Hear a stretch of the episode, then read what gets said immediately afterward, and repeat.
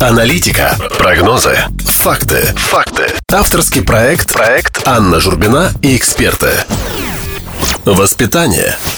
Всем привет, дорогие друзья! Меня зовут Аня Журбина, и это спецвыпуск моего авторского проекта «Анна Журбина. Эксперты». В третьем выпуске передачи 22 июня мы поднимали вопрос о проблеме воспитания в нынешнее время. Эта тема нашла большой отклик у вас, дорогие слушатели. Поэтому сегодня мы более подробно обсудим этот главный аспект в жизни каждого – воспитание. В студии с нами находится педагог и специалист по истории искусства Юрий Дунаев. Юрий, здравствуйте. Здравствуйте, Анна. Я считаю, что эта тема чрезвычайно важна, особенно в нынешний кризисный период. Юрий, ну что ж, давайте начнем по порядку. В чем же особенность нового поколения детей? Добавьте, которых мы, детей, все очень побаиваемся и настороженно к ним относимся, как будто бы это пришельцы с другой планеты. Можно рассматривать их и таким образом, потому что новое поколение – это, если можно так выразиться, души совершенно иного качества – они хотят воочию увидеть более высокий мир, нежели им суждено видеть сейчас. Современные дети уже готовы для этого. Стоит лишь с ними хорошенько позаниматься, и мы сразу почувствуем, как они, а не мы, они потянут нас вперед, вглубь, в бескрайние просторы мудрости – если мы с ними будем в контакте, если мы будем им помогать развиваться, в результате они помогут развиваться нам, как это не парадоксально звучит. Нынешние дети будут развивать нас, нынешних взрослых. То есть, несмотря на такую загаджетоновость, засмартфоновость, если можно так выразиться, да, нашего общества, все-таки наши дети более духовно подкреплены, у них возникает намного больше вопросов о саморазвитии, чем у нас ранее. Правильно так? Да, да, таков закон природы. Э, эти дети такими уже рождаются, более зрелыми, что ли, более а, совершенными, более продвинутыми, более умными. Это действительно следующее поколение.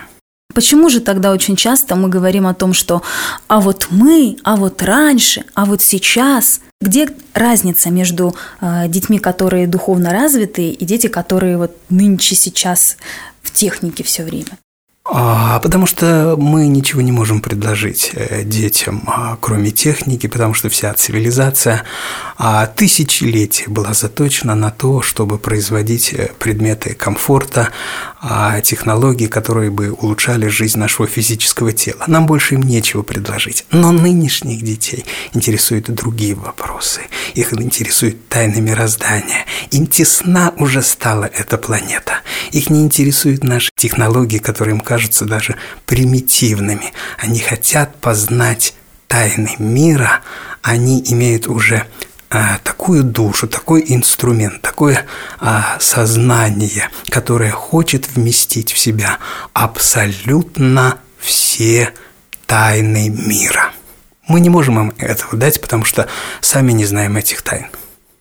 Юрий, сейчас каждому второму практически ребенку ставят диагноз э, гиперактивность. Как же воспитывать ребенка с таким диагнозом? Как понять, что он тянется к чему-то большему?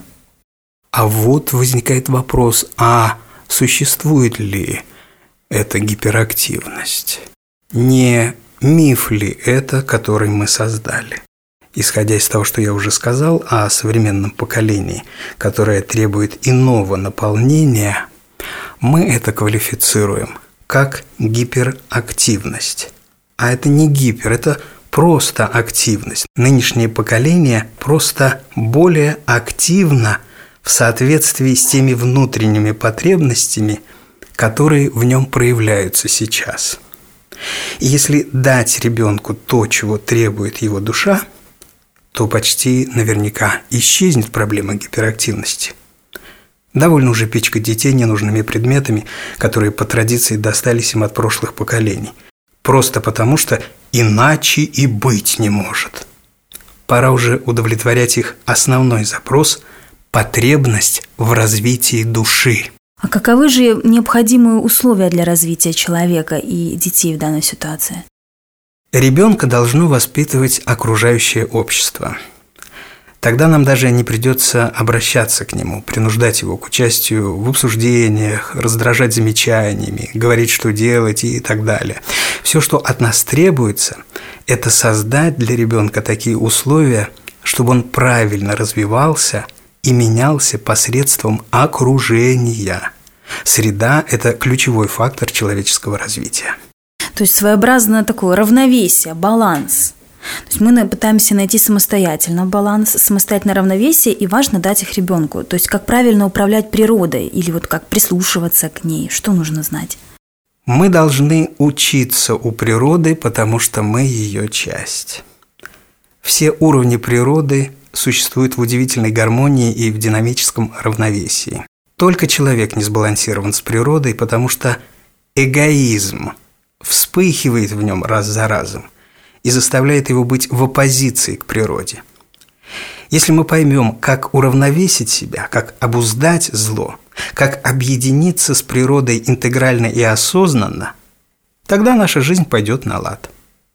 В этом заключается мудрость жизни, которой мы должны обучать своих детей. Это как в Японии есть в школах специальный предмет, когда учат детей наблюдать, как цветет сакура – Пора бы, думаю, нам на обществознаниях вести такой предмет в школе. Это как минимум будет хотя бы основополагающим условием для воспитания, о котором мы с вами, Юрий, разговариваем сейчас. Нам надо больше прислушиваться к природе, брать с нее примеры, потому что в природе есть все. В своем отношении к человеку, в построении общества, в формировании семейной ячейки, в создании правильного окружения для каждого из нас, в дошкольном воспитании, в среднем, высшем образовании – во всем мы должны искать ответы у природы. Если именно у нее мы будем черпать знания, то постепенно придем к гармонии с ней. Это единственный способ обеспечить себе здоровую и благополучную жизнь, поверьте мне. Однозначно соглашусь с вами сто процентов. А что же тогда самое необходимое нужно знать каждому ребенку? Две вещи. Первое – то, что существует всеобъемлющая универсальная сила природы – называйте ее высшая сила, которая все создает и всем управляет. И мы находимся под ее властью. Второе, если мы хотим, чтобы нам было хорошо, то должны делать хорошо другим, подобно этой высшей силе. И для ребенка это естественные вещи. Услышав о них, он вдруг начинает обнаруживать, что мир действительно устроен именно так. А вот мы, взрослые, не в силах этого понять. Нам трудно расстаться со старыми психологическими установками. Отсюда столько проблем. Однозначно, это как раз когда говорят психологи, что наши дети вырастают с нашими же взрослыми какими-то установками, которые у нас в голове. То есть нужно подавать пример. А какой же тогда пример должен быть? Можно повторять одно и то же тысячу раз, но исследования показывают, что дети не слышат – это надо учитывать. Они понимают картинки, они понимают примеры из жизни. Они смотрят на то, что мы делаем, и на этом учатся. И если вы показываете ребенку пример, именно показываете пример, он берет его с собой в жизнь, уверенный, что так и надо делать. Хочу быть ковбоем. Хочу стать пиратом. Он насмотрелся подобных примеров. Так что же удивительного в столь неординарном выборе карьеры – Поэтому правильный подход состоит в том, чтобы подавать ребенку только положительные примеры. Видя их, он захочет соответствовать им. До недавнего времени мы еще заботились о том, чтобы обеспечивать детей позитивными примерами в кинофильмах, телепередачах, в книжках, в сказках на ночь. Но человеческий эгоизм не стоит на месте – и искажений с каждым днем возникает, к сожалению, все больше. А в наше время средства массовой информации превратились в инструмент воспитания, а их критерий, вы, Анечка, знаете прекрасно какой, это рейтинг. Вот мы и попали в ловушку рейтинга, который в результате стал нашим воспитателем.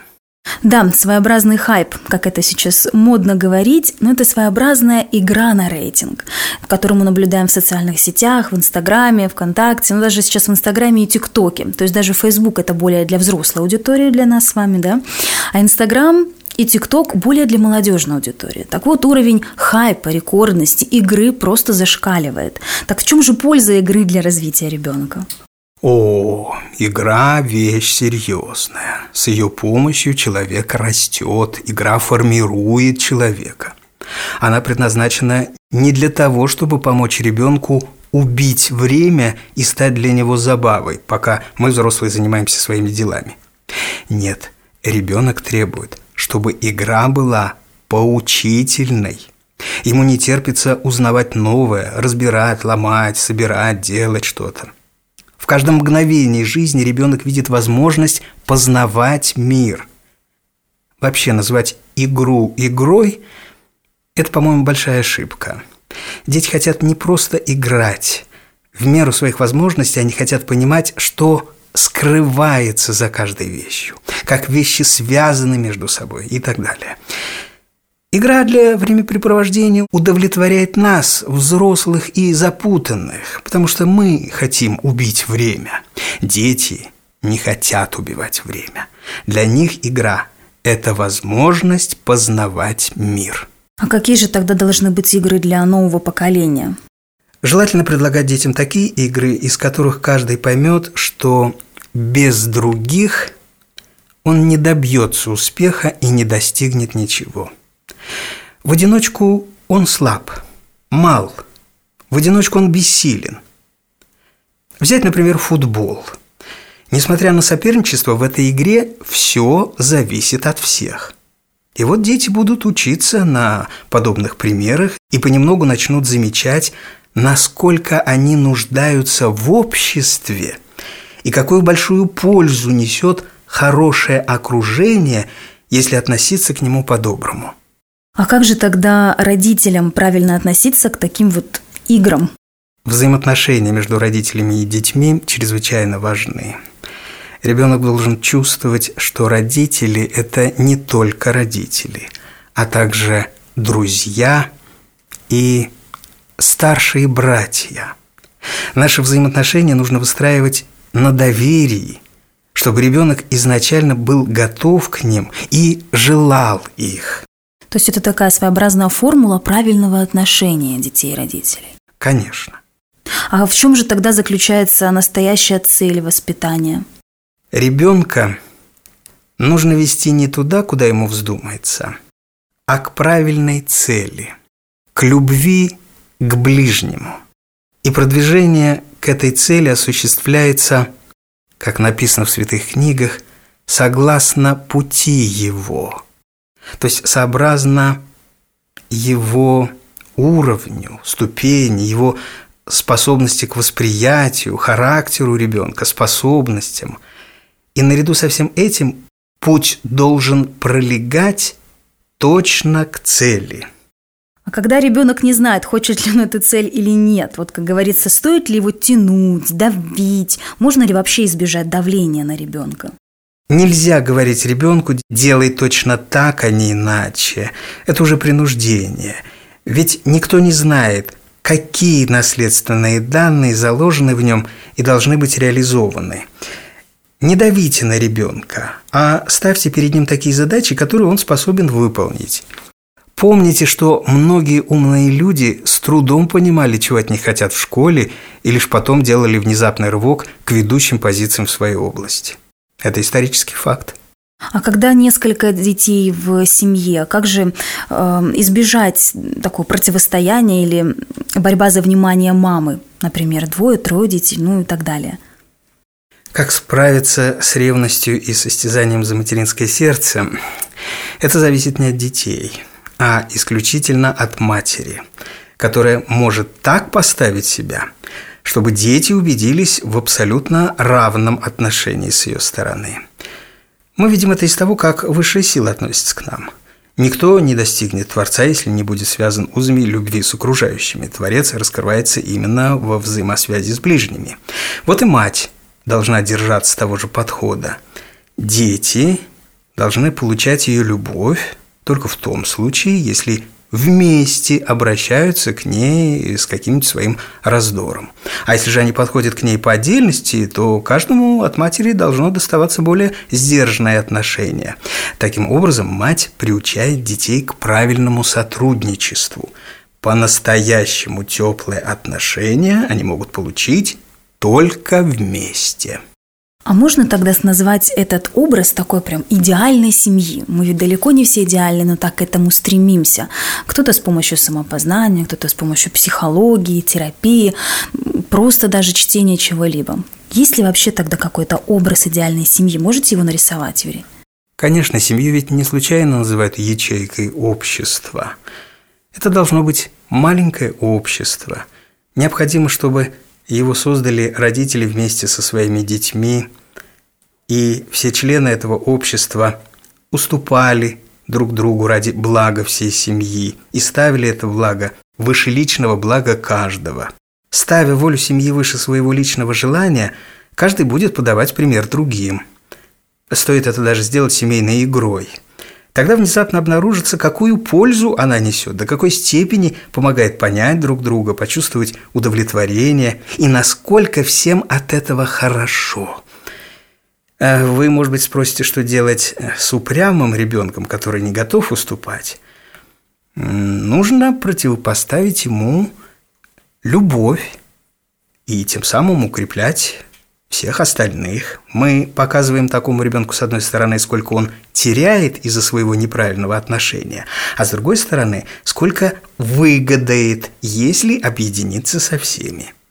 Так ребенок получает два необходимых ему элемента – наставление отца и учение матери. И рекомендуется делать это дома и стараться играть в это вместе всей семьей. Как раз о наставнике. А как же тогда понять современного ребенка? Что значит быть учителем для него, наставником? Как правильно сопоставить ребенка и себя в роли наставника и воспитанника? Воспитатель, конечно, это призвание. Воспитатель – это человек, рожденный для дружбы, а не для власти. Воспитатель чувствует, что в школе должна царить любовь, а не он воспитатель. Чтобы понять ребенка, воспитатель должен как бы опуститься на его уровень. Если ты больше его, ты для него учитель или родитель. Если ты меньше, ты ученик. А если же ты равен ему, то ты товарищ. Поэтому, если ты хочешь присоединиться к детям и понимать их, в чем-то ты должен быть товарищем им. Какой образ учителя должен складываться в сознании учеников? Он должен быть старшим товарищем. Учитель не несет детям беспокойство и страх, а наоборот, он притягивает их, как магнит. Не надо пестовать в учениках повиновение по армейскому образцу, раздавая команды «встань», «сядь» и тому подобное. В школе, особенно современной, должна царить дружеская атмосфера – которой учителя и ученики проводят вместе много часов. Учитель для ученика – это человек, который учит его, как жить, как осмыслить картину мира. Учитель – это все.